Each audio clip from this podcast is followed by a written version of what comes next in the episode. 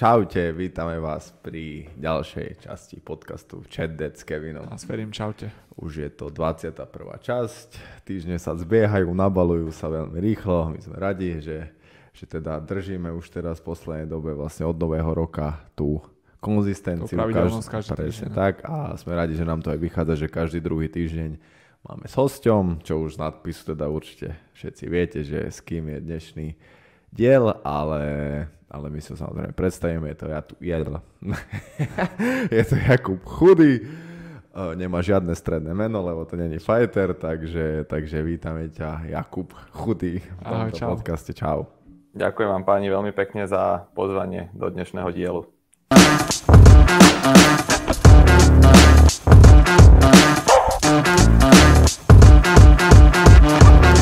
Super, sme radi, že si pozvanie prijal. No, Jakub je hlavne tréner, hej, není to fighter, dneska tu máme trénera, ale môže nám určite povedať niečo o tej druhej strane, lebo pripravuje alebo pripravoval aj nejakých trénerov, aj mňa, takže určite sa o tomto všetkom pekne porozprávame. Ale na začiatok by si nám Kubo mohol povedať, že nejaký tvoj background trénerský, nejakú školu, nejaké kurzy a, a takéto niečo, odkiaľ vlastne čerpáš svoje informácie a, a tieto veci okolo toho. Tak vyštudované mám uh, kondičné Počkaj, trénerstvo. počkaj, ešte, ešte aby som povedal, teda Kubo není tréner bojových športov, Kubo je kondičný tréner, silový tréner, aby ste chápali, hej. Tak môžeš pokračovať, sorry. pohoda, pohoda. Uh, Vyštudované mám kondičné trénerstvo na Fakulte telesnej výchovy a športu tu v Bratislave. Uh, Toto štúdium som si ešte potom o 3 roky predlžil, aby som si dokončil aj doktorský titul, čiže som najvyššie možné vzdelaný v tomto, v tomto obore. Ďalej som absolvoval rôzne kurzy od výmyslu sveta cez DNS-ku, tréneri určite poznajú kurz ako Functional Patterns, potom rôzne vzdelávania o výžive, o vspieraní, proste kadečo. Myslím si, že, že každý tréner potrebuje uh, nazbierať určitý počet takýchto, takýchto kurzov, aby si potom časom z toho vytvoril taký nejaký svoj, takú nejakú svoju metodiku, podľa ktorej uh, postupuje. Momentálne ešte pôsobím ako kondičný tréner našej basketbalovej reprezentácie mužskej. To už je, tuším, 5. alebo 6. rokom.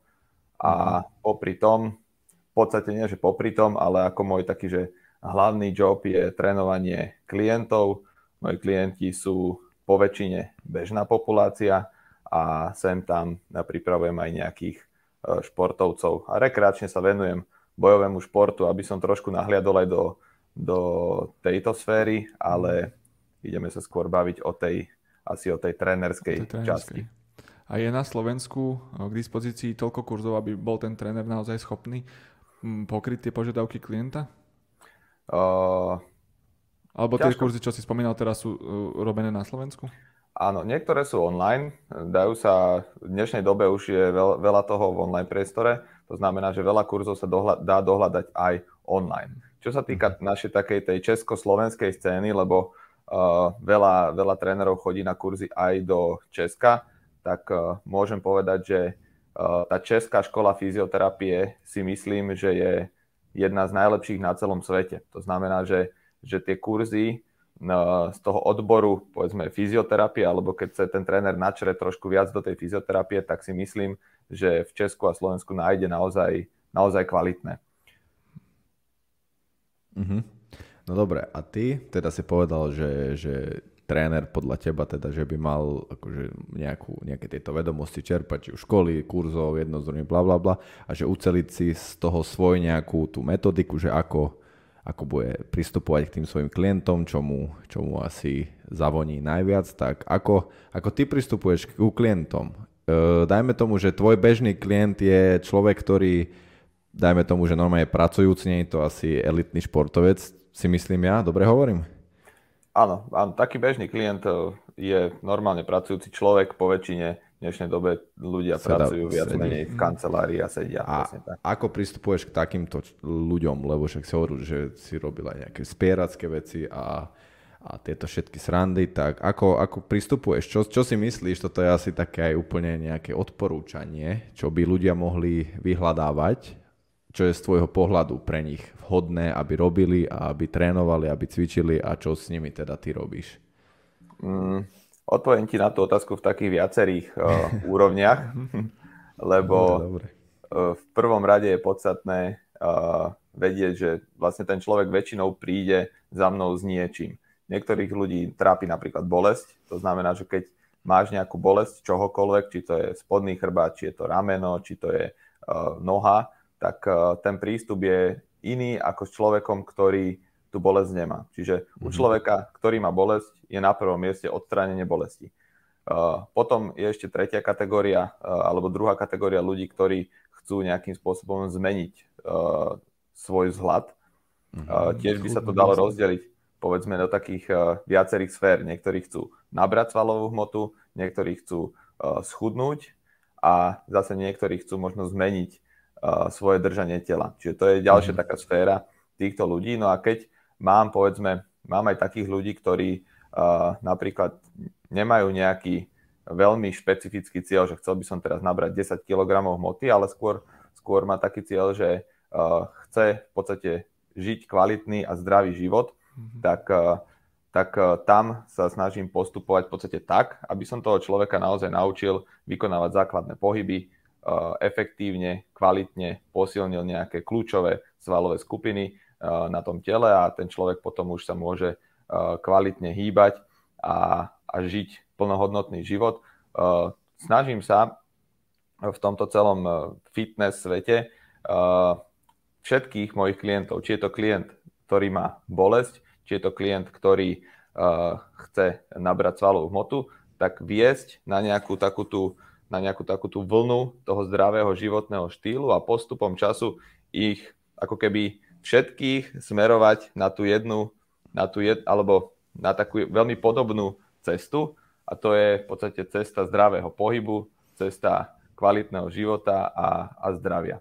Čiže... Toto som sa presne chcel opýtať, že vlastne či ten konečný cieľ, lebo presne ako si hovoril, že ten začiatok je asi iný s každým trošku, že s čím príde, ale či ten konečný cieľ, že či aj nakoniec s tým, ktorý príde s bolesťou, tak keď sa vám podarí odstrániť tú bolesť, tak reálne potom pokračujete ďalej, že není to také, že prestane ho bolieť koleno a už povieš, že až dobre, už nepotrebujem, že ty sa práve snažíš akože by takého celkového to brať, že naučiť ich presne, aby, aby sa im napríklad tá bolesť nevrátila, alebo aby zase nepribrali naspäť tie kila, alebo aby si vedeli to, čo chcú, to, s čím kebe prišli, si to udržať vlastne dlhodobo, ideálne asi celý život to by, ale to je asi veľmi ideálne. Áno, áno je, je, to, je to tak, ako hovoríš, že uh, sú, sú aj takí ľudia, ktorí naozaj uh, ma vyhľadajú na to, aby si vyriešili nejaký problém a potom, potom skončia. Mm-hmm. To je tiež taká samostatná kategória ľudí, takí sú a vždycky aj budú, ale mm, čo mňa osobne viacej, viacej baví, sú skôr, uh, sú skôr tí ľudia, ktorí uh, ma navštevujú povedzme pravidelne. Uh, nemusí to byť, že trikrát do týždňa, ale skôr, že niekedy mám klientov, s ktorými sa vidím raz za dva týždne. Ale ide mi len o to, aby, aby som ich ja nejakým spôsobom naviedol na tú nejakú, čo si myslím, že je pre nich správna cesta, čiže povedzme, že naučím, alebo respektíve vysvetlím im, ako majú behávať vo svojom voľnom čase. Uh-huh. Vysvetlím im, aké iné pohybové aktivity môžu robiť, na čo si dávať pozor. A nie je to len o tom, že aby tí ľudia chodili za mnou uh, do fitka a chodili trikrát do týždňa cvičiť, aby ja som z toho mal príjem, ale skôr mi ide o to, aby som ich naozaj kaučoval uh, počas tej, tej ich uh, cesty a, a takéto, takýto štýl fungovania mám osobne, osobne najradšej. A často sa mhm. napríklad stáva aj to, že človek príde, povedzme, uh, odstrániť nejakú bolesť, uh, podarí sa nám tú bolesť odstrániť, niekedy skôr, niekedy, niekedy to trvá trošku dlhšie. No a potom po pol roku, roku sa ten človek často ozve znovu, že opäť sa mu niečo ohlásilo. Čiže sú aj takí ľudia, ktorí sa vrácajú, sú aj takí ľudia, ktorí tu stále sú a sú takí ľudia, ktorí, ktorí prídu a, a aj a aj počase odídu. Hmm. Je to také, také dynamické. Jasné. A ako sa pripravuješ na takéhoto klienta, ktorý príde a vlastne ty ho nepoznáš, príde ti prvýkrát, povie ti, že ho niečo bolí, ale ty nevieš, aké má zamestnanie, aké má aktivity, čo možno k tomu viedlo nejaké, nejaké dedičné vady a že ako, ako to vôbec navnímaš všetko a pripravíš ten plán pre neho.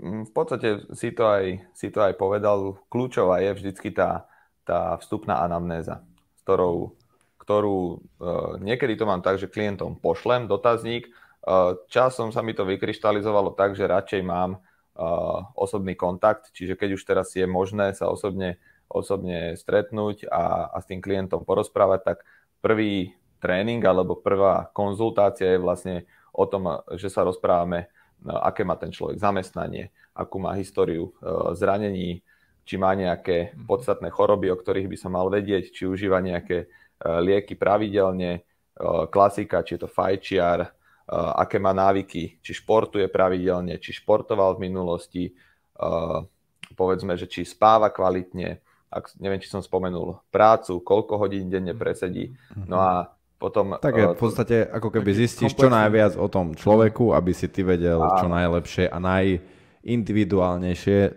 jemu niečo v podstate pripraviť. Áno, áno lebo, lebo na, v tom procese je v podstate kľúčové, aby aj ten človek e, na začiatku si uvedomil vlastne, že uh, kto je, v akom stave on za mnou prichádza, tým si vlastne aj on tak sám pred sebou povie, vlastne zhrnie si taký ten svoj tú svoju životosprávu a na mhm. konci to, tej úvodnej anamnézy najkľúčovejšia vec, v ktorej sa musíme ja a klient zjednotiť, je to, že vlastne aký cieľ si stanovíme na najbližšie obdobie. Či to je, ako som spomenul, odstrániť bolesť, schudnúť, vyformovať, uh, behávať pravidelne. Čiže tých cieľov môže byť uh, koľkokoľvek a kľúčové, aby sme sa hneď na tom prvom alebo druhom stretnutí zjednotili, že tak teraz toto je ten prvý cieľ, ktorý, alebo ten čiastkový cieľ, ktorý nás dovedie k tomu vysnívanému cieľu, ktorý sme si stanovili a dáme si tam niekedy aj nejaký časový horizont, kedy by to bolo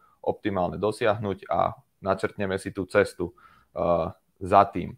To je ten, tá mhm. prvá úroveň tej anamnézy. Mm. Druhá úroveň anamnézy je taká, že vlastne uh, pozriem sa na toho človeka, ako sa hýbe, ako vyzerá jeho držanie tela, a aké sú jeho pohybové schopnosti v zmysle, či dokáže vykonať drep, či dokáže vykonať výpad, eh, či sú nejaké asymetrie v jeho držaní tela, či má nejaké svaly skrátené, či sú nejaké svaly výrazne oslabené a, a podobne. Čiže mhm. prvé je taká tá životospráva a druhé je tá, tá pohybová schopnosť človeka.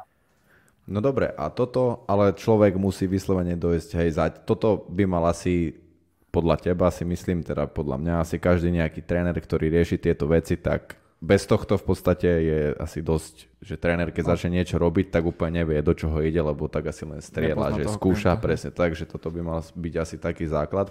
No ale trošku by sme sa, lebo toto si človek sám doma nevie asi sám úplne shodnotiť, hej, že jak sa chová. Čo, je to úplne veľmi ťažké bez toho, že má nejakú športový background podľa mňa, že niekto, kto Určite.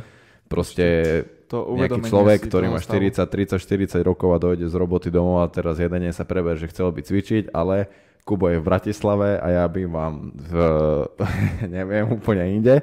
Tak či je niečo také, čo by si vedel vlastne človek sám so sebou spraviť, ako by mal niekto začať cvičiť vlastne? Toto je tá alebo, teda otázka. Alebo ale, sa k tomu zdravému životnému Áno, ale bez trénera, hej?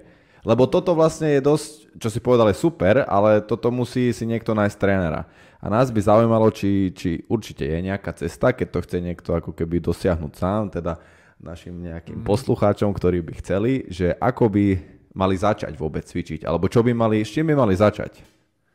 Uh, no, takúto anamnézu podobnú, ako som, ako som spomenul, uh, si ten človek v podstate plus minus vie urobiť aj sám, lebo uh, keď, keď ja chcem uh, začať teraz športovať, alebo teda respektíve zmeniť svoju životosprávu k tomu, aby som žil zdravší životný štýl, tak si musím zhodnotiť vlastne, ako žijem teraz. Tak ano. tiež si môže ten človek uh, sám pred sebou ohodnotiť. Tak uh, spávam dostatočne dlho. Uh, čo jem? Strávu nejakú, presne tak, nejaký pohyb? Koľko, koľko sa hýbem, ako sa hýbem? Áno, a toto ten človek vie zhodnotiť sám pred sebou. No a keď už, povedzme si to napíše na nejaký papier, že stravujem sa 4 krát do dňa, jem zhruba toto a toto. Športujem raz do týždňa, takúto aktivitu takto dlho. Spávam priemerne toľko to. Tak keď sa na ten papier človek pozrie a, a otvorí si nejakú základnú stránku alebo otvorí si povedzme naše profily alebo si vypo, vypočuje pár, pár podcastov od vás alebo, alebo odo mňa, tak, tak zistí plus minus, že čo, čo je pre to zdravie potrebné robiť. No a keď, vie, že keď človek chce žiť zdravo, tak tá pohybová aktivita tam musí byť. Keď človek nevie, ako začať, tak myslím si, že každý človek, odhliadnúc od uh, ľudí, ktorí majú nejaké telesné postihnutie, tak každý človek vie ísť na prechádzku. Tak mm-hmm. určite treba začať tam, že aktivity, ktoré viem vykonávať, tak uh, je to chôdza, je to rýchla chôdza. Postupne prejsť k pomalému behu, ten beh na začiatku rozdeliť na 5, eh, povedzme 5 minútových úsekov, kedy plynulo bežím, postupne z toho spraviť 2 20 minútové a na konci urobiť 1 30, 40, 50 minútový beh. Samozrejme, vždycky pri bežnom človeku je kľúčové uh, tri zásady. A to je postupnosť, primeranosť a pravidelnosť. To sú z môjho pohľadu... To sú veci, ktoré asi najviac ľudí, ktorí sa roz, rozhodnú, že chcú cvičiť, Aha. tak toto podľa mňa hneď každý preskočí a hneď chce hej, ísť behať 30 minút, Aha. buď sa im niečo stane, alebo, vydržia trikrát. Alebo nevydržia a povedia si, aha, toto není pre mňa.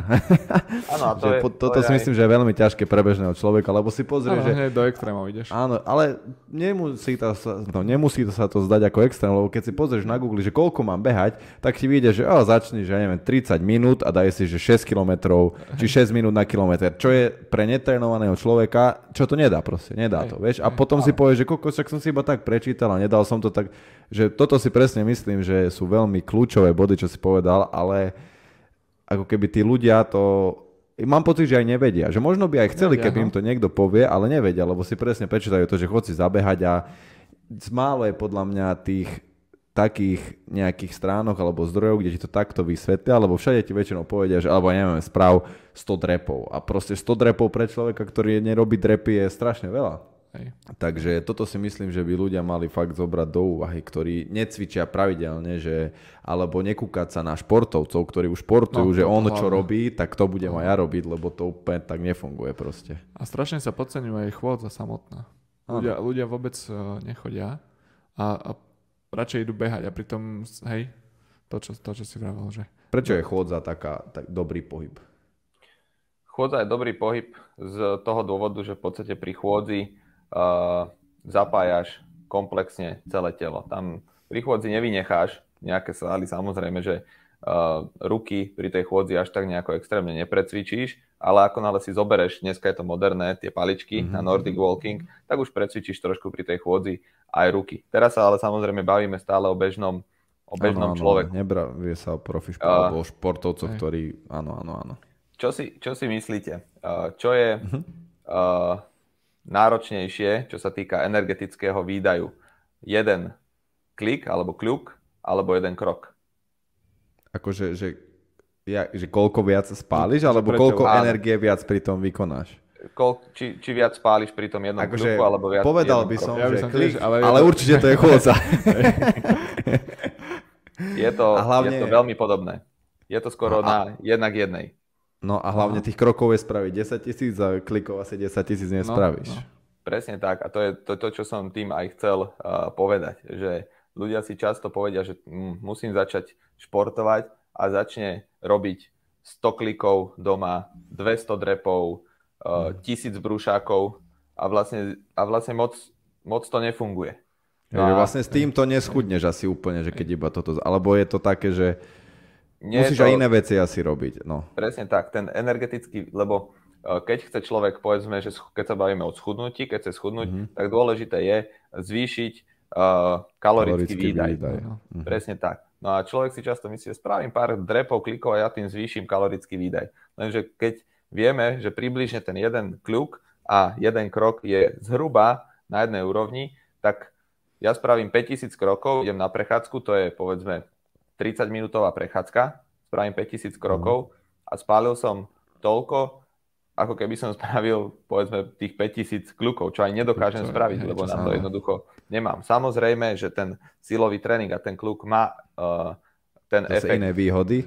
Áno, po, aj trošku potom, po tej pohybovej aktivite, že keď robím napríklad chôdzu, tak uh, spalujem väčšinou pod, počas tej chôdze. To spalovanie tých kalórií je počas chôdze. Keď robím silový tréning, tak samotný silový tréning nie je až tak extrémne energeticky náročný, ale on ešte zvýši tú, tú uh, kalorick, kalorický výdaj po tréningu. To znamená, že ja keď mhm. odcvičím silový tréning a sadnem si, tak spalujem viac, ako keby som necvičil ten silový tréning. Mm-hmm, čiže, čiže tam ten efekt je, je trošičku, trošičku inakší.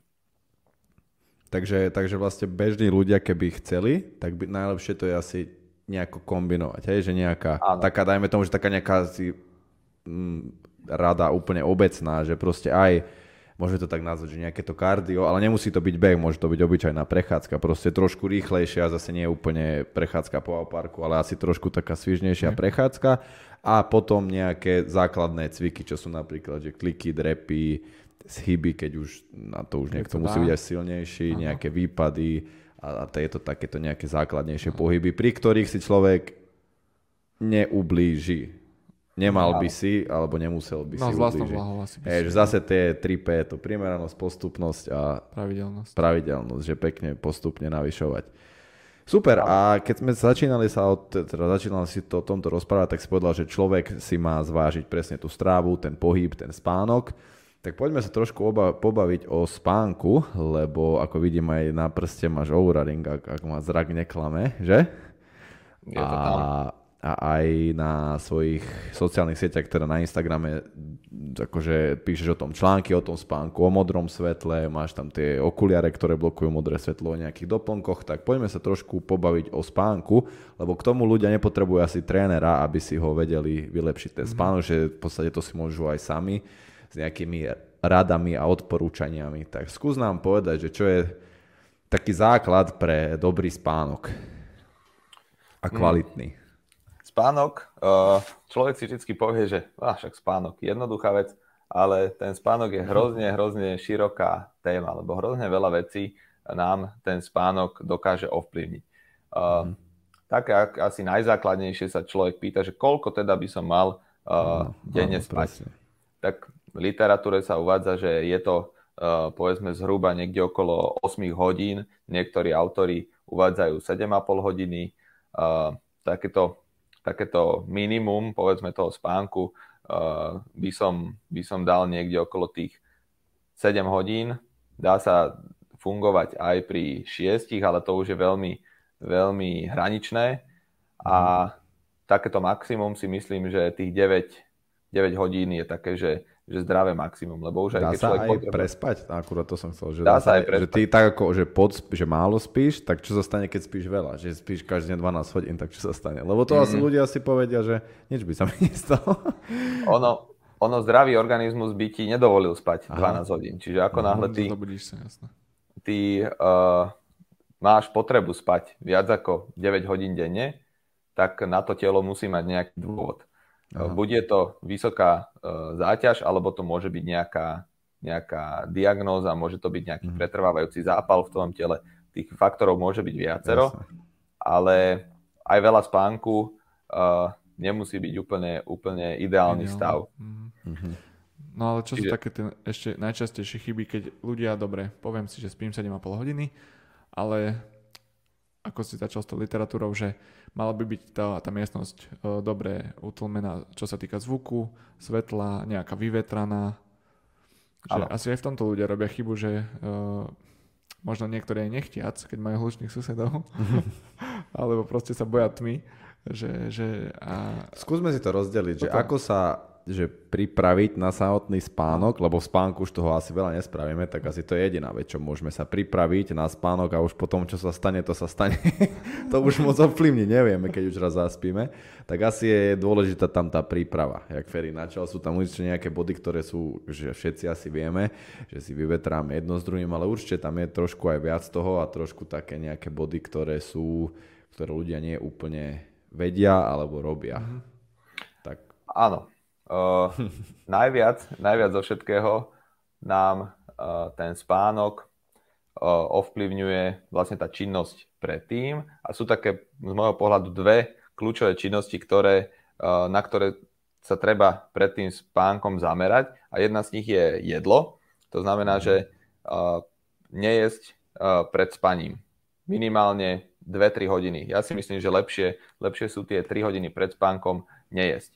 Uh, trošku iné to je, keď človek napríklad nemá počas dňa čas na šport a ide športovať večer, tak vtedy aj to jedlo z tej, povedzme, z ľahkej večere po tej pohybovej aktivite je vstrebané o čosi rýchlejšie ale v ideálnom prípade nie je 3 hodiny pred spánkom, aby to mhm. jedlo uh, sa mohlo uh, vstrebať, opustiť žalúdok a v tenkom vstrebávať a jednoducho od celého strávime, že nám naozaj v žalúdku neostane nič. Lebo keď nám v žalúdku ostáva niečo, tak počas toho spánku uh, jednak uh, uh, potrava má tzv. termický efekt. To znamená, že sa nám trošku zdvíha telesná teplota. Keď my tam máme to jedlo v žalúdku. Mm-hmm. Lenže na to, aby sme my dobre zaspali a mali, mali kvalitný spánok, tá telesná teplota by mala ísť, mala ísť dole. Čiže to je prvý taký akože negatívny efekt uh, tej, tej potravy Aj, pred spaním. Uh, druhý taký efekt tej potravy pred spaním je taký, že telo má uh, taký, taký obranný mechanizmus, alebo respektíve takto proste v tele nastavené je, že, že, že večer náš žalúdok produkuje násobne viac tráviacich šťav ako ráno. A je to preto, hm. aby, aby my keď tú potravu večer príjmeme, aby ju čím skôr spracoval, aby sme my mohli dobre zaspať. Mm-hmm. Pravdepodobne to je preto. No ale problém je v tom, že keď človek je tesne pred spaním, tak vlastne uh, tých veľa tráviacich šťav je v tom žalúdku. Človek sa dá do v podstate horizontálnej polohy a môže sa stať, že tie tráviace šťavy, uh, že tam je taký mierny reflux a dostanú sa nám do trubice a tie tráviace mm-hmm. šťavy nám reálne rozožierajú tú sliznicu. Rovnako tak sa môžu tie tráviace šťavy dostať aj do tenkého čreva. Oni tam nemajú čo robiť. Čiže tiež tam môžu uh, rozožierať tú sliznicu, keď to tak jednoducho poviem, a môžu spôsobiť proste nejaké tráviace ťažkosti. Takže to keď je... jeme pred spaním, tak musíme spať po stojačky. Áno, presne tak. Alebo stať, no. pokiaľ nezaspíme, čiže, čiže malo by to No a ako je to je s, s pitím? Keď uh, idem, idem zaspať a teraz niekto sa bojí, že musel byť v noci na WC, tak, tak radšej nepiť alebo vypiť pohár vody? S pitím pred spaním je to, je to asi tak, že keď sa človek napije veľa vody pred spaním, tak e, je, je normálne, že e, niekedy v noci o to trošku zobudí a bude sa musieť ich vycikať. Avšak e, počas toho spánku je tento reflex výrazne, výrazne potlačaný. To znamená, že niek- niekomu sa môže chcieť cikať, niekomu, niekomu nie, ale neodporúča sa večer jednoducho piť uh, hrozne veľa vody. Uh, také akože všeobecné odporúčanie pri hydratácii je uh, väčšinu z, tej, z toho denného príjmu tekutín by sme mali vypiť e, do obeda a hlavne, hlavne celkovo je kľúčové piť e, postupne. Nie, že mm-hmm. vypiť liter na, liter na raňajky, liter na obed a liter večer, ale skôr, skôr tak, že napiť sa povedzme ráno je normálne, že sa človek napije trošku viac, ideálne keď doplní aj nejaký, nejaký minerál so štipkou soli, povedzme, to je jedno a cez deň v pravidelných intervaloch, povedzme každé 2-3 hodiny vypiť dvojdecový pohár vody a takto keď to človek spraví aj večer, že sa hodinu pred spaním napije 2-3 deci vody, tesne pred spaním ide na toaletu, tak, tak by to nemalo nejakým spôsobom narušiť jeho spánok. Naruší to spánok vtedy, keď to není čistá voda, ale povedzme nejaká voda, ktorá obsahuje nejakú kalóriu, čiže nejaká sladená mhm. voda alebo, alebo čokoľvek. To už je podobný efekt, ako keď sa človek naje. My nechceme... Aha, že to predtým... vlastne musí tráviť to, tú sladenú vodu a tým pádom áno. sa aktivuje ten tráviaci trakt a zase sme v tom mhm. kolotoči, v ktorom sme úplne nechceli byť, hej? A, áno, áno, je to, je to pravda, je to tak, ale samozrejme tá sladená voda alebo čaj s medom je o mnoho jednoduchšie a mhm. rýchlejšie stráviteľný ako, ako hovedzie na smotane. Mm-hmm. No a... Poďme ďalej teda. Ja, toto, ešte- toto bolo strava. Ale ešte by som sa opýtal, veľa ľudí hovorí, že, že, že dajú si kávu aj, aj pred spaním a že nič im to nerobí. Tak možno to k tomu by si mohol povedať, že to nie je úplne tak. Áno, toto je tiež veľmi, veľmi e, taká, taká aktuálna téma. V dnešnej dobe je kávy všade veľa. Všetci Tak. vyrábajú kávu, všetci, všetci sú Pijú kávičkári. No a, a veľa ľudí, presne sa s tým aj ja strašne často stretávam, že mi povie, že no ja si môžem dať kávu aj o 8, ja zaspím. No to, že ty si dáš kávu o 8 a zaspíš, znamená, že s tvojim organizmom nie je úplne, úplne e, všetko v poriadku. A takému človeku často odpoviem, že keď si taký frajer, tak teraz si týždeň nedaj kávu a uvidíš, že či ti tá káva alebo nekáva niečo robí. Často taký človek si nevie predstaviť ani jeden alebo dva dní uh, Mhm. bez kávy. Problémom tej samotnej kávy uh, je taký, že uh, najprv si vysvetlíme, že ako káva funguje. Káva funguje kvôli tomu, že obsahuje kofeín. Kofeín je látka, keď to uh, zje, veľmi zjednodušene poviem, tak kofeín je látka, ktorá nám reálne fyziologicky u, uh, ako keby utlača pocity únavy. Normálne to funguje na, na, na molekulárnej úrovni takej, že máme, máme receptory, ktoré, do ktorých uh, zapadajú, uh, zapadajú, zapadá látka, ktorá sa volá že adenozín, ktorý v tele je ako keby produkt toho, že bdieme, to, produkt toho, že proste sme hore, že, že vykonávame nejakú, nejakú činnosť, či mentálnu alebo fyzickú a ten adenozín sa v tom, eh, v tom prostredí hromadí. Keď je tam toho adenozínu veľa, my sme unavení. Lenže my si dáme, my si dáme kofeín, kávu, zelený čaj, energetický nápoj, čokoľvek, není to len o káve, my si dáme ten kofeín a ten kofeín pasuje presne do tých istých receptorov, ako pasuje ten adenozín.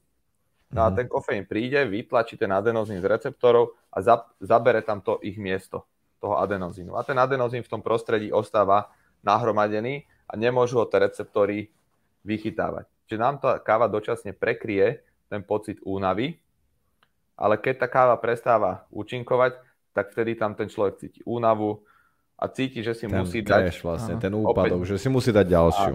Áno, presne tak. A to je ten problém, že uh, tá, tá káva reálne uh, proste narušuje týmto spôsobom, alebo podobným spôsobom narušuje ten spánok. Čiže niek- niekto naozaj, keď si dá tú kávu, tak po nej nemôže zaspať. Človek, ktorý si ju dá a môže po nej ľahko zaspať, je to taká akože nepriama indícia toho, že už ten jeho organizmus je naozaj tak preťažený a unavený, že jednoducho už tá káva jednoducho nefunguje. Respektíve mm-hmm. už ani... Ten kofeín ako efekt. keby mu nezabera, hej? Hej. Áno, že už ten kofeín jednoducho nemá tento, tento efekt, ktorý, akože on ho má, len ten človek už je, tá únava je o toľko väčšia ako, ako ten, ten Kofeín, príjem toho mhm. kofeínu, že jednoducho ten človek, človek zaspí. Lenže ten človek ti povie, že "A však ja sa necítim nejaký unavený. No áno, lebo ty neustále tú únavu prekrývaš kávou. kávou. Kedy si bol naposledy, keď to tak nazvem, čistý od kávy, že si Mhm. nepil tú kávu. Vieš, že, že to sú už potom také, také ďalšie, ďalšie faktory. Čiže človek, ktorý povie, že káva mu nič nerobí a môže si ju dať pred spaním, klame. Neverte takým ľuďom. Klame a nemusí klamať teba, lebo môže to byť Áno. tak, že zaspí, ale klame hlavne sám seba, lebo, lebo, lebo proste takto, takto to v tele funguje. Je medzi nami fakt, že myslím, že to je jeden z tisíca alebo jeden z desať tisíca ľudí, ktorí naozaj má genetickú, uh, genetickú mutáciu na to, aby ten človek mohol spať menej. Ale Mhm. pri tej káve, sú ľudia, ktorí sú viac citliví na kofeín, sú ľudia, ktorí sú trošku menej citliví na kofeín, ale, ale v zásade ten fyziologický efekt kofeínu je takýto a, a nie iný. No dobré, a keď sme pri týchto veciach, tak čo taká cigareta, taký nikotín pred spaním, čo to na, s nami spraví? Nikotín Keď je, sme teda pri týchto veciach. Mhm. o, ten nikotín nemám až tak, až tak úplne dopodrobne naštudovaný. Lebo nikotín je tiež do určitej miery stimulant, nie? Nikotín je stimulant, ale aj, ale aj upokojovač. Je to, je to molekula, ktorá stimuluje uh, aj serotonín, aj dopamín. No a vieme, že Mhm. serotonín je prekurzor melatonínu, to znamená, že môže niekoho upokojiť, môže niekomu, kto je v strese, pomôcť trošku ten stres uvoľniť ale uh, pre fajčiara je ten, tá cigareta taká dávka, dávka do, dopamínu, uh-huh. čiže ako pre feťáka nejaká, nejaká uh-huh. svoja, svoja dávka. Čiže, čiže, čiže bez fajči... nej by sa mu spalo horšie oveľa. Keď je niekto Áno, aktívny fajčiar, tak podstate by nezaspal, lebo by mal ten absťak, že proste to tak nejak funguje, hej. Áno, áno, nejak takto by som to v jednoduchosti opísal. Nie je to úplne, že, že mm-hmm. presne takto to áno. funguje, ale, ale není to káva, ale mm-hmm. tiež tam je jednoducho ten, tá, tá slučka, tá nejaká, nejakým spôsobom závislosť od tej, od tej cigarety. Už len ten pocit, že si tú cigaretu, ktorú si tam pravidelne dáva, nedal, tak mu môže áno. narušiť, narušiť jeho, jeho večer a jeho spánok. No a už, už keď sme začali takto, tak povedzme už aj alkohol do tretice, že niektorí si zvyknú ľudia dávať, že prídu z práce, dajú áno, si pohár vínka. A veľa ľudí si povie, že vlastne po pive napríklad, že sa im lepšie spí, alebo po nejakom po, po víne. No. Takže áno. zase si povedzme, že to nie je úplne pravda, že na to telo to tak nevplyva. Áno, ten človek, ktorý, ktorý povie, že potom jednom pivku sa mu lepšie spí, tak je, je, to, je to pravdepodobne preto, lebo z neho opadne taký ten, taký ten stres e, z dňa, pomocou toho alkoholu sa proste to telo trošku uvoľní, jemne sa roztiahnu cievy, to telo sa trošku prekrví a ten organizmus proste môže vtedy ľahšie zaspať. Áno, to je, to je, môže sa stať, aj keď sa niekto úplne dotla opie, tak, tak zaspí. lebo, lebo odpadne. odpadne, presne tak. Ale problém, v tom, problém je tá samotná kvalita spánku. Jednoducho ten alkohol uh, absolútne ničí tú kvalitu spánku. My vieme, že ten spánok sa, sa skladá z určitých fáz. Také akože najjednoduchšie, keď to, uh, keď to rozdelím, je taký ten, povedzme, ľahký spánok, hlboký spánok a, a REM spánok. To sú také akože tri také tie najzákladnejšie fázy, niektorí autori to rozdielujú naviac.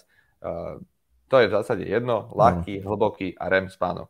No a vieme, že, že ten alkohol nám ničí výrazne tú REM, uh, pardon, ten hlboký spánok. A ten hlboký spánok je najkľúčovejší pre regeneráciu uh, nášho tela. Čiže človek, ktorý pije pred uh, spaním alkohol, tak uh, zabíja si ten hlboký spánok a zároveň má to podobný efekt ako, ako to jedlo pred spaním. Jednoducho ten alkohol sa musí niekde spotrebovať, stráviť, čiže, tráviť, no. čiže zvyšuje to telesnú teplotu.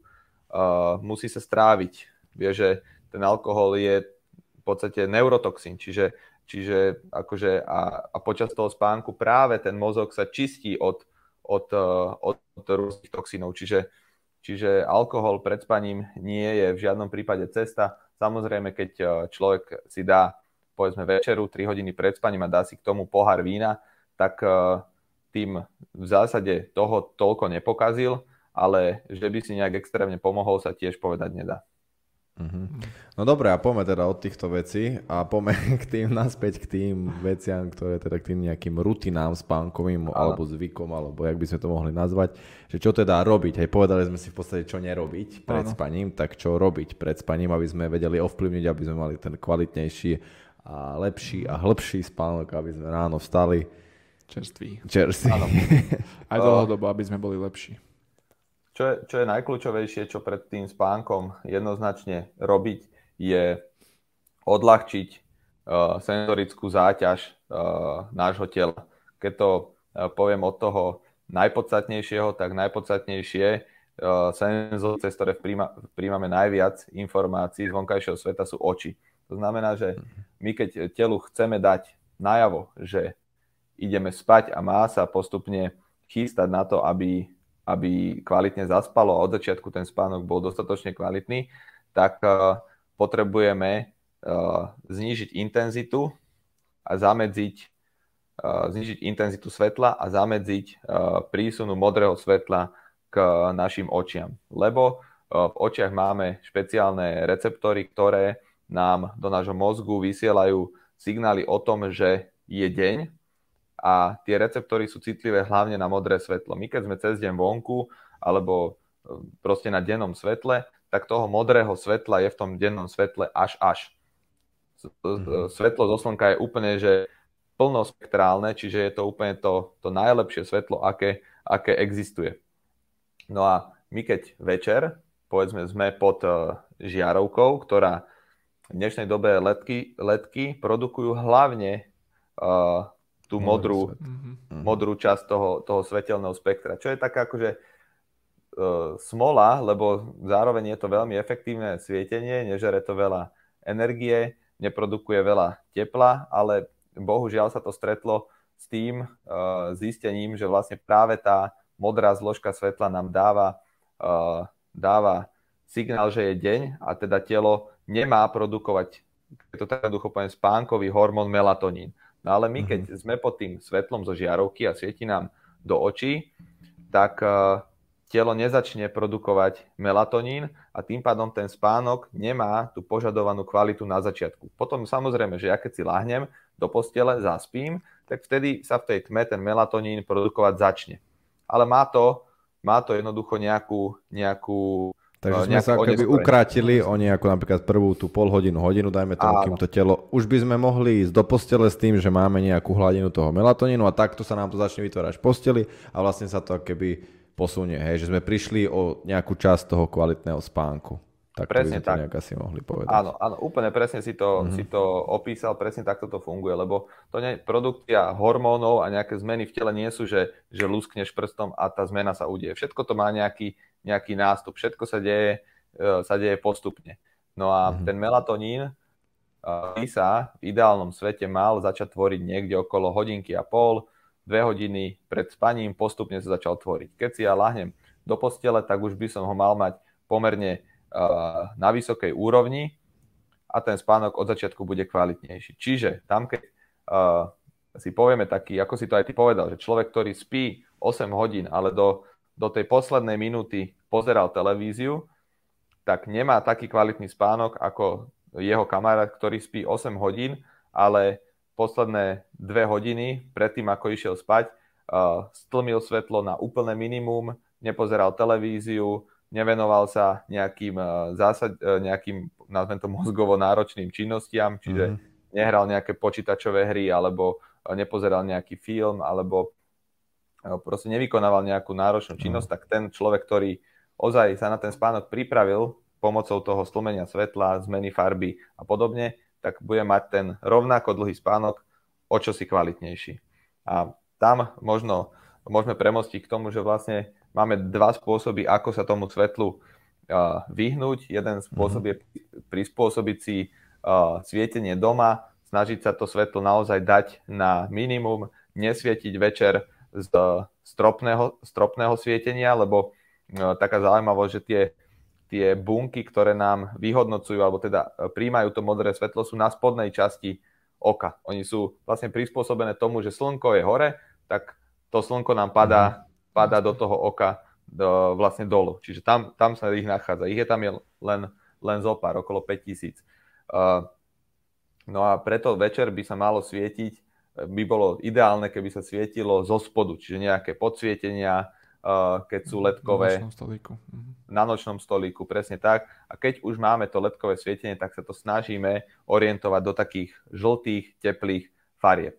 To je ten ideálny stav, že ten, tú domácnosť mám prispôsobenú uh, tomuto. Uh, samozrejme, uh, tieto všetky informácie som zistil povedzme dva roky dozadu, keď som sa tomu začal akože výrazne venovať.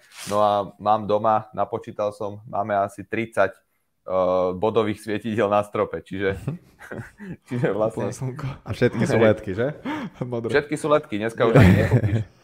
Dneska už ani nekúpiš také tie klasické uh, žiarovky Žiarov. s wolframovým vláknom, oni už proste sa mhm. nevyrábajú. Mm. A to je, to je výborné svietenie, lebo to je, to je kvázi oheň.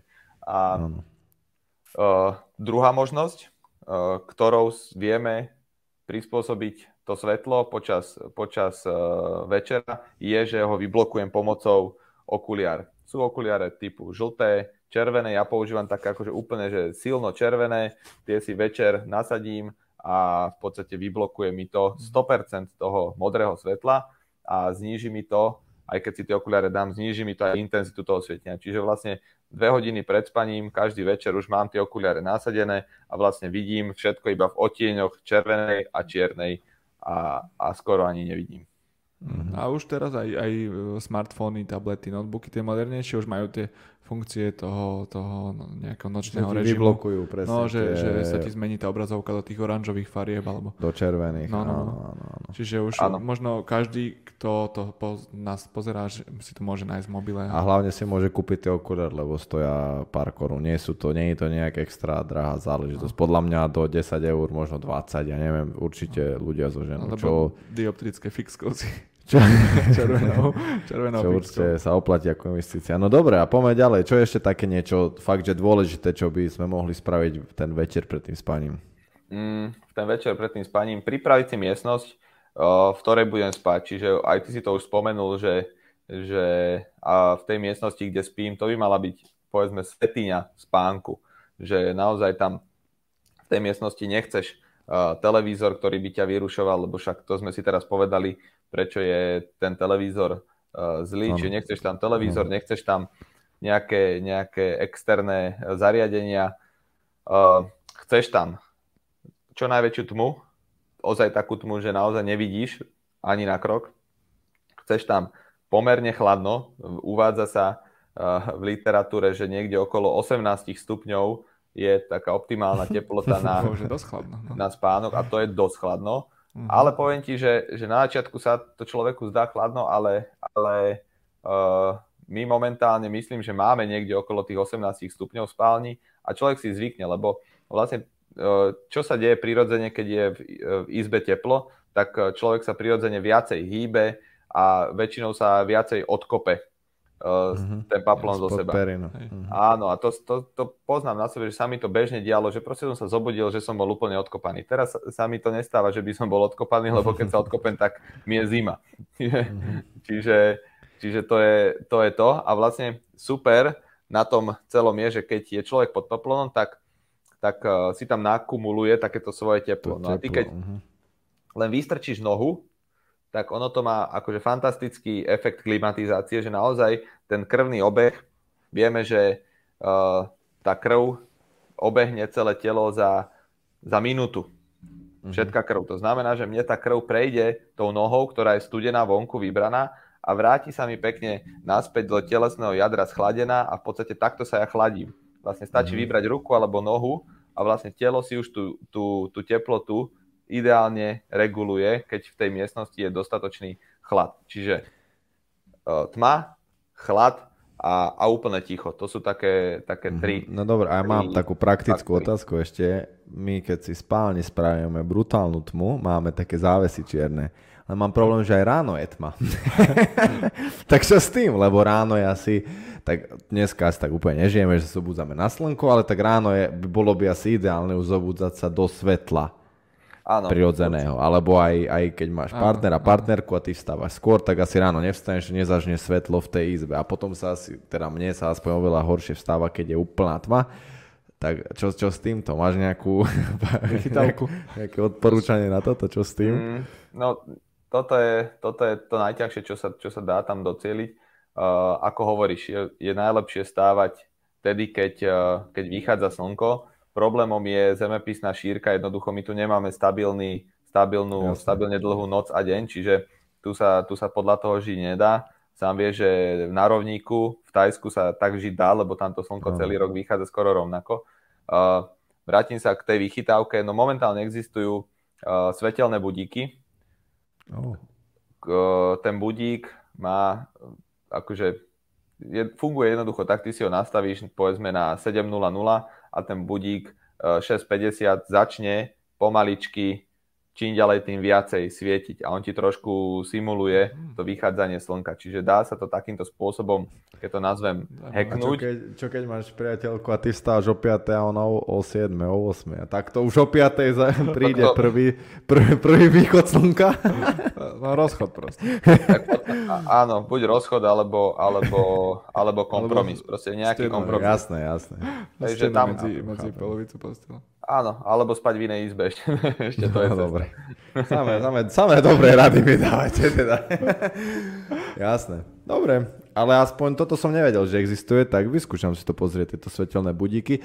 A určite na spánok, teda, jak sme teraz bavili na to vstávanie, tak sú aj nejaké veci, ktoré by sme mali spraviť hneď ráno, aby sme napríklad vstali dobre, jak sa hovorí, lebo však určite každý z nás počul, že dneska som stal ľavou nohou, že, že vieme sa týmto veciam nejak vyhnúť? Že proste, aby sme ráno vstali a boli hneď, že, že či máme mať jeden budík, viac budíkov, či toto niečo ovplyvňuje napríklad, že keď, však asi sú ľudia, ktorí majú jeden alebo viac budíkov. Takže či aj to nejako ovplyvňuje, alebo proste ešte, či keď mi zazvoní budík, hneď mám vstať, alebo, alebo, alebo čo s tým, no, s tým ránom. Mm, Akože sú tam také, také drobnosti, ktoré sa dajú vychytať. Uh, keď tak, čo mi napadne, tak uh, ideálne jednoznačne je vstávať pravidelne v tú istú hodinu. Telo si jednoducho mm-hmm. zvykne na, na ten cyklus, ktorý ja mu, ja mu vytvorím a vstávať tú istú hodinu a ideálne uh, od toho potom odvíjať to, kedy idem spať. Čiže naozaj, mm-hmm. naozaj mať pravidelný cyklus spánku znamená pravidelný čas idem spať, pravidelný čas stávam. Čo je taká akože z môjho pohľadu uh, podstatná vec je uh, snažiť sa to vyladiť až do takej miery, že vstanem tesne pred budíkom. Že, že sa mi nestane, že ma uh, budí budík, ale že keď si to prirodzene ten cyklus vyladíš, tak naozaj zistíš, že stávaš 5, 10, 15 minút pred mm-hmm. budíkom. No a toto keď sa ti podarí, tak nečakať už na ten budík, že a však ešte si láhnem chvíľu, ale naozaj vstať z postele a, a pustiť sa do, do nejakej rannej rutiny. V závislosti od toho, kedy vstávaš, tomu treba prispôsobiť potom uh, tie činnosti, ktoré ráno vykonávaš. Mm-hmm. Myslím si, že optimálne je ráno uh, sa napiť taký akože najjednoduchší, najjednoduchší spôsob uh, doplnenia nejakých uh, minerálov, konkrétne teda sodíku, je dobre dať si štipku kvalitnej morskej soli do také akože by som povedal, že nie studenej a takej skôr teplejšej vody to vypiť a potom, ak vstávam niekde v tom období, kedy vychádza slnko, tak najdôležitejšia ranná rutina, ktorú keď si človek chce vytvoriť nejakú rutinu, e, by mala byť e, vystaviť sa priamému slnečnému žiareniu. To je ráno, ráno extrémne dôležité, lebo ako som spomínal s tým e, zaspávaním, tak rovnako aj s tou bdelosťou my jednoducho potrebujeme tie oči vystaviť tomu dennému svetlu. Ono človek si povie, a však išiel som autom, svietilo slnko, riadne oči mi svietilo, tak to asi stačí. Uh, za tým sklom je toho svetla zhruba 15 násobne menej ako, mm-hmm. ako, ako vonku. Normálne. Uh-huh. To je akože že fascinujúce, že máš sklo, ktoré je úplne priesvitné, ale vnútri je 15 násobne menej svetla ako vonku. Ono, ono je to, preto sa to, ono sa ti to bajočko nezdá, ale naše oko, oko má schopnosť vyhodnotiť len istú hranicu svetla a všetko nad už sa mu zdá rovnako silné. Aha. Lenže napríklad ja vnútri, teraz tu mám zasvietené nad sebou tri e, žiarovky a toto svetlo produkuje povedzme nejakých 800 luxov. Ja mám pocit, že tu mám poriadne svetlo, ale keď ráno a je zamračené, vyjdem von, tak tam je 20 tisíc, 10 tisíc uh-huh. luxov. A máš ten istý pocit v podstate, že je takisto, máš... jak teraz u teba. Áno, áno presne tak. Uh-huh. Čiže, čiže naozaj to vonkajšie svetlo je uh, kľúčový mechanizmus na to, aby som nastavil ten organizmus a následne uh, mohol aj kvalitnejšie zaspať, aj sa kvalitnejšie, aj sa kvalitnejšie zobudiť. A dokonca aj to, že koľko sa ty počas toho dňa vystavuješ svetlu, uh, ovplyvní to, ako budeš uh, večer zaspávať. Čiže čím viac sa počas dňa vystavuješ prirodzenému svetlu, tým lepšie budeš uh, v noci spať. Čiže vytvoriť si ten nejaký cyklus, že cez deň byť na svetle, v noci byť v tme, že proste tak, v podstate je to úplne jednoduché konec koncov, nie je to žiadna Áno. veda, mm-hmm. aj ten spánok reálne, že keď sa nad tým aj. tak zamyslíš, lebo nepovedali sme tu žiadne asi extra pre prebor a, a aj tak to ľudia podľa mňa dosť málo sa to dodržiava a žijeme v takej dobe, aj že strašne je to jednoduché, že stále chceme mať to, to až, až do poslednej chvíle buď ten mobil, alebo ten počítač, alebo ten seriál, alebo niečo, že nie je to úplne také jednoduché no, v tejto no, dobe. stráva všetko. No a najväčší zabijak musia byť nočné pre ľudí. Čo ťahajú nočné a potom musia spať fakt, že cez deň.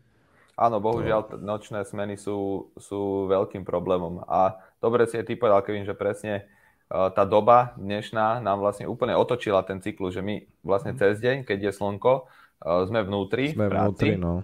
mm. a večer, keď už má byť tma, tak my doma si svietime naplno a vlastne sme, sme, sme po svetle. Mm-hmm. Áno, čiže, čiže toto, toto je taký ten problém, napríklad taká zaujímavosť, že uh, je tam taký nepriamy vzťah, že naozaj s tým, ako tá spoločnosť prešla tú, tou uh, priemyselnou revolúciou a začalo sa naozaj takýmto spôsobom žiť, tak tak sa o mnoho viacej vyskytujú civilizačné ochorenia, také tie klasické, čo poznáme, cukrovka, uh, vysoký krvný tlak, obezita a, a podobne.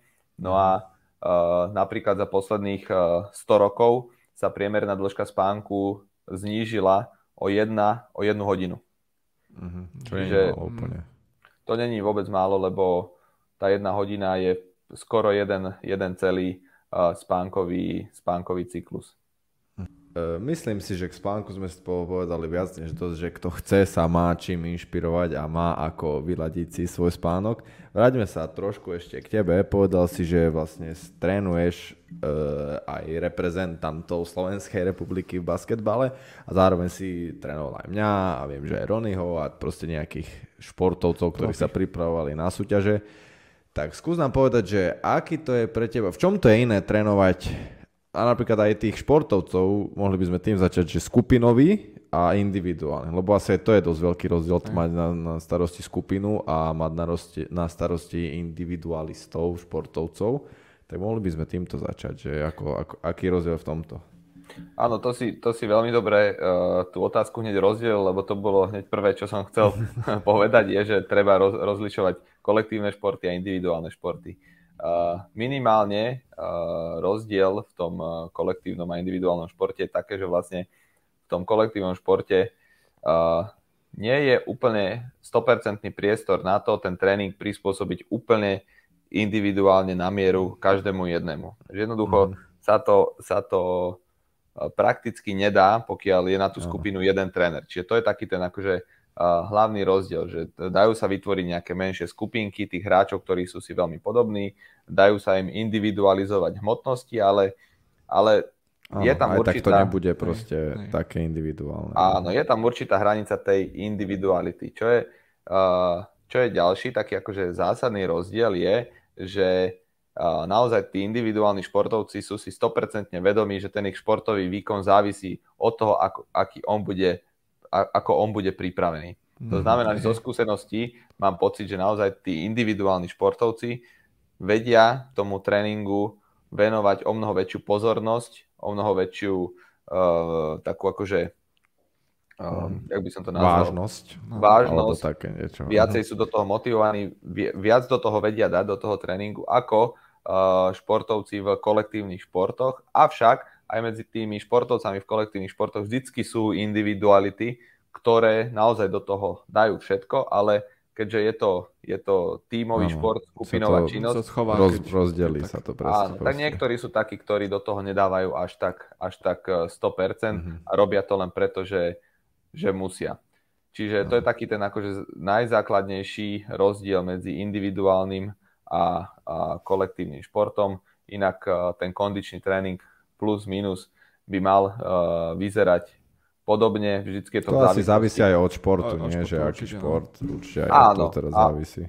Áno, áno, samozrejme, samozrejme to, to je uh, ten úplne najkľúčovejší um, jav, ako vyzerá tréning jednotlivých športovcov, keď, keď sa pozeráš na rôzne športy. To je úplne, že veľmi dôležité, aby každý kondičný tréner, keď ide spolupracovať s nejakým športovcom, či je to tenista, či je to uh, fighter, či je to basketbalista alebo futbalista, mal jednoducho naštudovaný pohyb, ktorý sa v tom uh, športe vykonáva.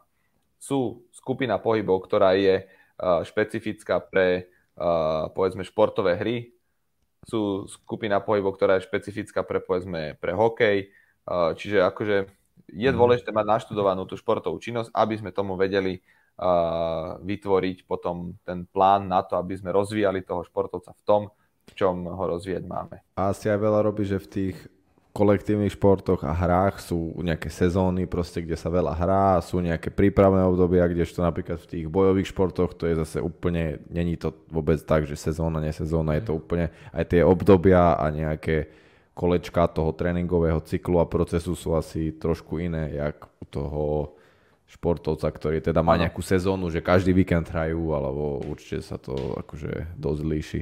Ako napríklad z tvojej skúsenosti, eh, s kým sa ti lepšie spolupracuje? S individuálnymi športovcami alebo s tými skupinovými, akože kolektívnymi mm. športovcami? Či to je, závisí strašne aj v tom skupinovom športe od individualit?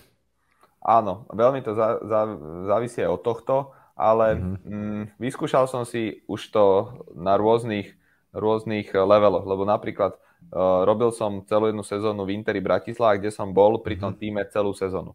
Aha. To má svoje špecifika, je to iný, iný spôsob prípravy, keď uh, robíme prípravu na sezónu, prechádzame spolu tou sezónou, chystáme sa na playoff, čiže tam ozaj má to svoje nejaké špecifika, ktorými mm-hmm. človek prístupuje. Iné je trénovať v reprezentácii, kde vlastne tí, tí hráči tam prídu na 10 dní Aha, a ja s nimi za 10 dní nemám čo natrénovať. Jasne. Ja iba potrebujem, aby všetci boli zdraví, aby sme udržali nejakú tú ich kontinuitu toho, čo robia v tých tímoch, čiže snažím sa prispôsobiť uh-huh. ten tréning tak, aby nebol veľmi iný od toho, čo sú zvyknutí robiť.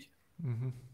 No a individuálne športy zase majú v tom, tom rozdiel, že ako hovoríš, fighter sa pripravuje na nejakú udalosť, ktorá bude o 2-3 mesiace a na to sa trénuje.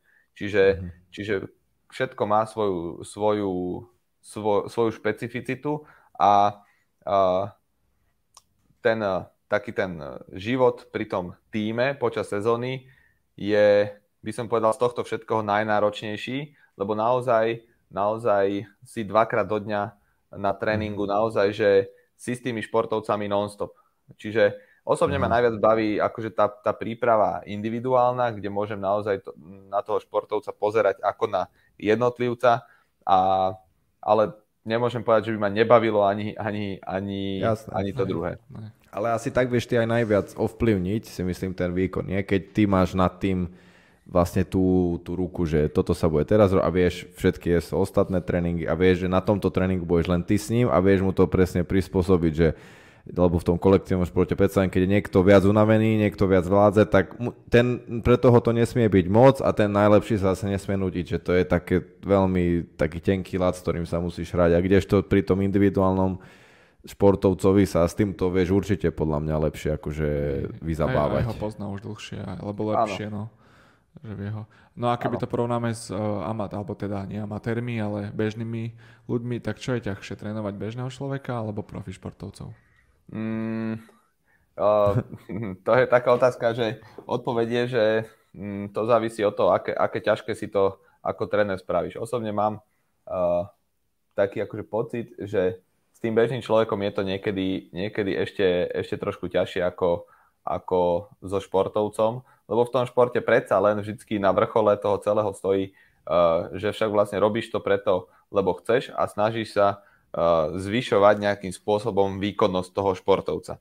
Kdežto pri bežnom človeku vlastne ty sa mu snažíš v podstate niekedy až zmeniť život mm-hmm, k lepšiemu. Čiže, čiže z, te, z tohto pohľadu je to niekedy s tým bežným človekom náročnejšie ako, ako so športovcov, ktorý jednoducho vie, že to, čo mu poviem, keď to spraví, tak ho to dostane z bodu A do bodu B. Ešte ten bežný mhm. človek je niekedy trošičku, trošičku komplikovanejší prípad a je niekedy trošku ťažšie celý ten komplex vyskladať tak, aby, aby ozaj tie, tie výsledky boli uh, také, aké si ja... A ja, na druhej strane presne aj, že ty vieš ovplyvniť pri tom bežnom človeku asi strašne málo, lebo pri tom športovcovi podľa mňa viac sa vieš na to spolahnúť, že keď mu povieš, že takto sa stravuj, tak takto bude stravovať, lebo aj on vie, že mu ide o ten výkon a proste no, chce to. Ale pri tom bežnom človekovi, tak to podľa mňa je strašne veľa faktorov, ktoré ty vieš ovplyvniť len na tom tréningu, ale tých 24-23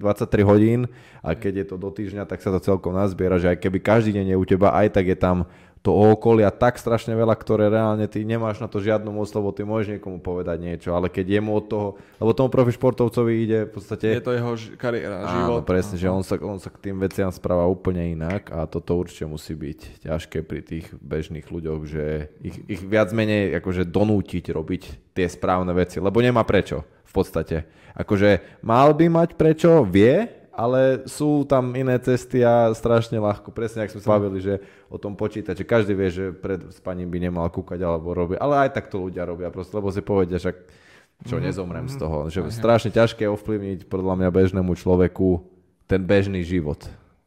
Áno, áno je, to, je to akože, nedá sa povedať, že jedno je ťažšie, jedno je, jedno je ľahšie, ale uh, prehovoriť do duše bežnému človeku je trošku, trošku náročnejšie, ako, ako to vysvetliť, uh, povedzme, športovcovi. Ale vždycky to samozrejme závisí aj od toho daného jednotlivca. Mám klientov, ktorí, ktorí jednoduchý dodržiavajú na 100% to, čo im poviem, že ma to niekedy až, až uh, prekvapí, že mu poviem na tréningu, že a chod si teraz cez víkend zabehať, alebo ja neviem, ide na dovolenku a poviem mu, že však zabehaj si 2-3 krát, urob toto a toto, on príde a povie mi, všetko som spravil, jak si mi kázal. Mm. A hovorím, že oh, až ma to tak zaskočí, že, že naozaj to spravil. A zase niektorí sú poviem mu, že uh, ne, nerob toto, keď chceme, aby si docielil toto, rob toto, tak niekto to proste sa na to vyprdne a uh, jednoducho lepšie mu je prísť trikrát do týždňa a zaplatiť si v podstate nemalú sumu za ten tréning, ako chodiť len raz alebo dvakrát a robiť aktivitu uh, doma. Čiže, okay. Mhm.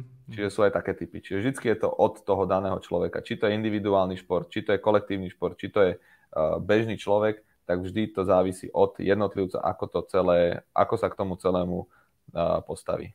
A potom mm-hmm. od toho sa odvíja náročnosť mojej práce. Hej. Mm-hmm. No dobre, skús nám na záver povedať, že keby nás niekto sleduje, nejaký taký mladší človek, alebo aj starší, to je jedno, a chcel by sa stať trénerom, nie, nie, nejak, nie, teda v tejto stránke, hej, že nie v nejakých bojových športoch, mm, alebo nie v nejakom kondičný. akože športe vyslovene, ale presne takto, že kondičný má proste vyznať sa do tela a čo je, čo je podľa teba tá cesta, ako by sa mali vydať ľudia, ktorí chcú byť tréneri v tomto, hej, že nie už, no chápeme sa, že nie v športe nejakom, ale proste takýmto odborníkom v tejto sfére nejakým silovým, kondičným a akože zlepšovať ľuďom život k lepšiemu. No, no, no, Áno, no aj si ty dobre povedal, že keď eh, človek chce, to je ten naj, najdôležitejší, najdôležitejší ukazovateľ. Musí najskôr chceť. Potom tam má akože e, také dve základné možnosti. E, absolvovať kurz nejakého kondičného trénerstva alebo trénerstva v fitness, alebo ísť na školu.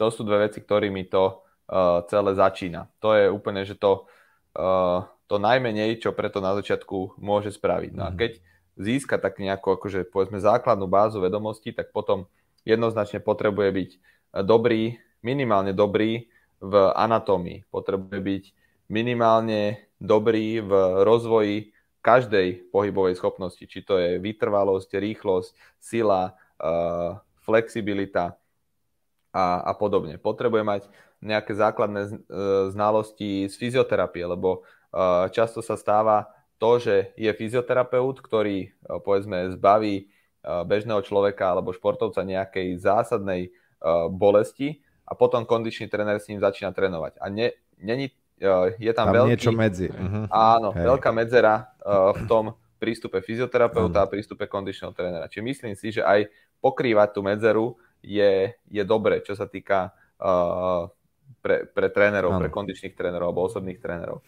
No a anatómia, poznať rozvoj kondičných schopností a potom študovať základy povedzme nejakej výživy a, a naozaj sa naozaj, že už keď človek začne postupne si otvárať uh, povedzme knihy alebo nejaké kurzy v tých, z, týchto, z týchto sfér, tak zrazu, zrazu časom zistí, čo všetko ešte by ho ohľadne toho, toho pohybu uh, zaujímalo. Čiže nehovorím, že škola je lepšia ako ten uh, povedzme nejaký kurz toho, toho trénera, ale minimálne v tej škole máš prístup k o mnoho, uh, nazvem to, o mnoho väčšiemu množstvu informácií a často aj k kvalitným informáciám, ktoré naozaj sú vedecky overené. Lebo niekedy si otvorí, povedzme, nejaký začínajúci tréner nejakú knihu a prečíta jednu a myslí si, že vlastne takto, ak to je v tej knihe, mm. tak takto aj uh, nakoniec je. Ale ale to vôbec tak nie je. Je tam taký ten, taký ten, uh, taký ten jav, to je aj v tejto sfére, že t- začínajúci tréner si po dvoch rokoch myslí, že už všetko vie, ale potom po ďalších 6-7 rokoch zistí vlastne, že, že, nevíš, nevie. že nič nevieš. Áno. Presne a tak. A to... ešte by ma zaujímalo, že či by si vedel takto Slavy odporučiť, či už nejakú knihu alebo niekoho, koho sledovať, či už pre nejakých že začínajúcich ľudí, alebo presne aj pre tých, že čo doma by si chceli začať cvičiť, že, že po čom siahnuť, že buď po nejakej knihe, alebo fakt po nejakom človekovi, ktorý má že nejaké videá na YouTube alebo, alebo na Instagrame, že na nejakých sociálnych sieťach, že koho takto názor by mohli počúvať a nie je to, že úplne cestné a zároveň to není, že vrcholový športovec, ktorý previe, že nepristupuje tak agresívne k tomu, že či ťa niekto takto slavy napadne. Uh, vieš čo, priznám sa, že také akože uh, videá, nejaké tréningové vôbec mm. nesledujem, že to, toto nemám až tak, až tak nasledované, čiže to neviem úplne, úplne poradiť, ale mám, mám akože obľúbených, uh, obľúbených ľudí, ktorých sledujem, či je to uh, napríklad uh, Polček, ktorý je oblasti takého zdravia, takého možno trošku alternatívneho prístupu ku zdraviu veľmi známy. Potom sú to osobnosti funkčného tréningu, ako je napríklad Michael, Michael Boyle, ako je, uh, neviem, ak sa volá prvým menom, uh, myslím, že Thomas, Thomas Verstegen, U, ne, neviem úplne presne, je to akože tréningový systém, ktorý sa volá, že Exos, keď si dá uh, človek ich, ich, uh, ich uh, Instagramy alebo ich stránky, mm. tak naozaj tam je je tých informácií neúrekom. Napríklad je to uh, tréningový systém uh, Functional Patterns, kde naozaj sú momentálne tak akože veľmi, veľmi inovatívne metódy, ako meniť ľudskú, ľudskú biomechaniku. Uh, ďalej mi napadajú uh, napríklad autory, ako je Sa- Sachin Panda, ktorý napísal knihu Cirkadiálny kód, kde to je naozaj krásne, krásne opísané takéto zdravie v prepojení s, s prírodou, keď to tak akože si veľmi zjednodušene poviem, ale sú tam tie veci, o ktorých som hovoril, tá strava, svetlo, ako to ovplyvňuje naše zdravie a podobne. A, a zároveň že... môžete kúkať aj Jakuba Chudého, aj jeho Instagram, lebo aj ty tam dávaš nejaké že, veci aj ohľadne toho spánku, aj nejaké rady, typy ľudí. Teraz si začal presne aj ty, že tie premeny tých uh, držaní tela takže určite aj tam sa chodte kúknúť a, a tiež sa možno niečo zaujímavé dozviete. Áno, snažím sa, snažím sa šíriť aj ja nejakým spôsobom uh, osvetu, či už formou uh, môjho podcastu alebo formou svojho Instagramového, Instagramového účtu. A akože ono, ono sú, to, sú to veci, ktorým ja verím uh, uh-huh.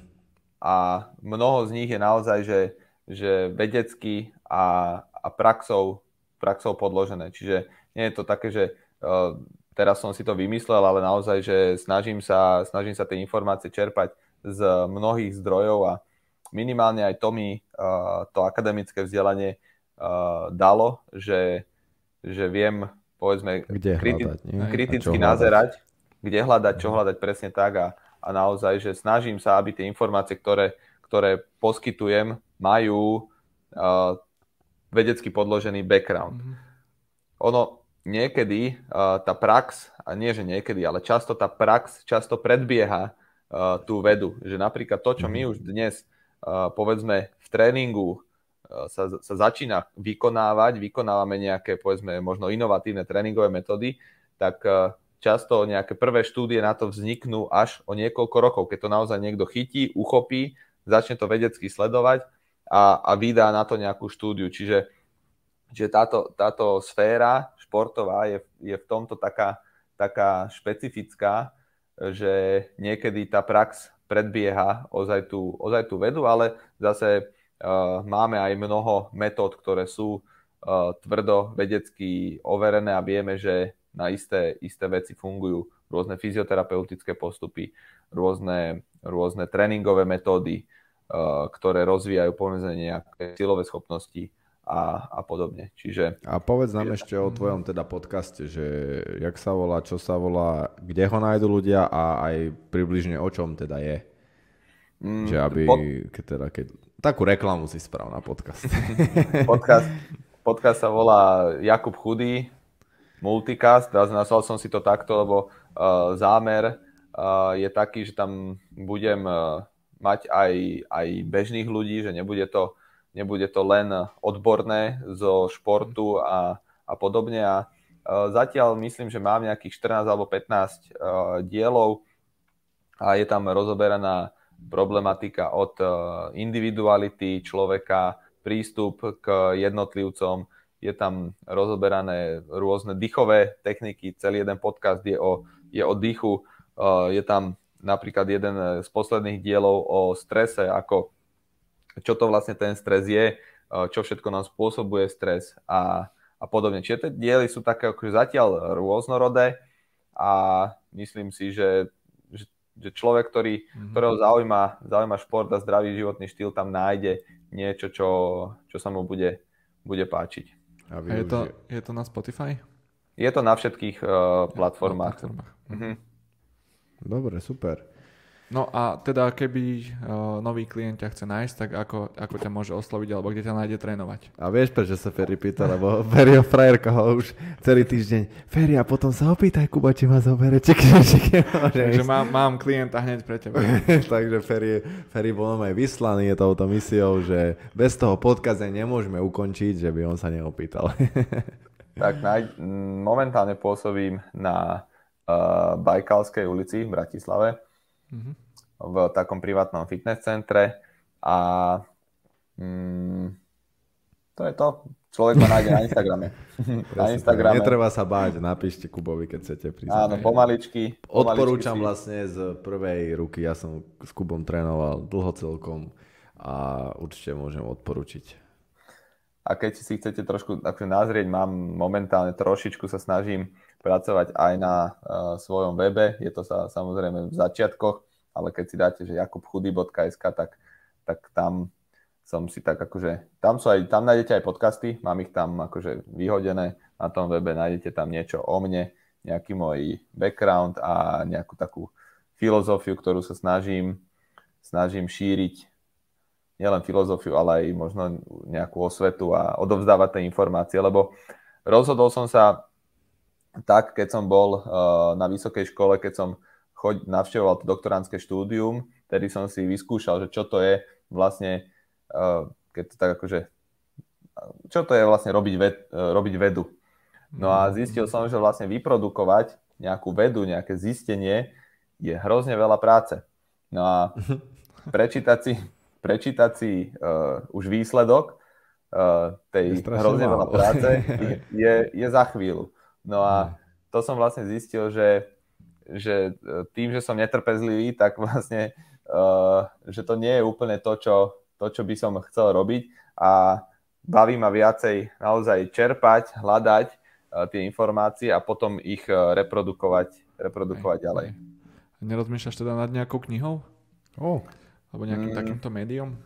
Vieš čo, rozmýšľam už uh, dlhodobo, ale Uh, ešte som na to úplne, úplne nedozrel. Zatiaľ nemám na to momentálne ani čas, ale pevne verím, že, že niekedy v budúcnosti to dospeje aj tam naozaj, že, že snažím sa aj tak akože svoje uh, občas myšlienky, občas nejaké, nejaké sféry uh, si aj ukladať do, do počítača, na papier a podobne. Čiže jedného dňa tá kniha, kniha určite príde, ale momentálne, momentálne ešte zatiaľ nie. Zatiaľ sa teším z toho, že, že som e, v praxi a že, že ľudia ma, ma pomerne vyhľadávajú a že, že im môžem pomáhať formou či osobnou, ale aj formou takou, že, že tie informácie dávam v podstate von. Super. Mm-hmm. No dobre, my teda ďakujeme pekne, že si prijal toto pozvanie a možno ešte niekedy by sme spravili nejaký diel a vyslovene zameraný na niečo. Ten dých ma napadol, ak si hovoril, že to sme my dosť riešili, že s tým sa dá, tak uvidíme, možno ešte niekedy sa s Kubom budeme počuť a ďakujeme pekne teda, že si prišiel, ďakujeme každému za pozornosť. A tak. Máte ešte niečo, čo chcete dodať? Posledné slovo ja by som chcel poďakovať, že ste ma chalani pozvali do vášho podcastu. Verím, že budete tiež pokračovať v tom, čo robíte, lebo tiež takýmto spôsobom tiež môžete odovzdávať ľuďom uh, niečo, nejakú hodnotu, z ktorej keď si človek len, len jednu vec, keby si človek zobral z tohto celého, čo sme sa dneska rozprávali, tak už to, už to urobilo uh, tú službu, Presne, ktorú to spraví. robotu, presne tak. A takto to, takto to proste vnímam. A ďakujem ešte raz za pozvanie. Aj my ďakujeme. Vidíme sa, počujeme sa o týždeň. Majte sa pekne. Nezabudnite dať like a subscribe. Čaute. Čaute.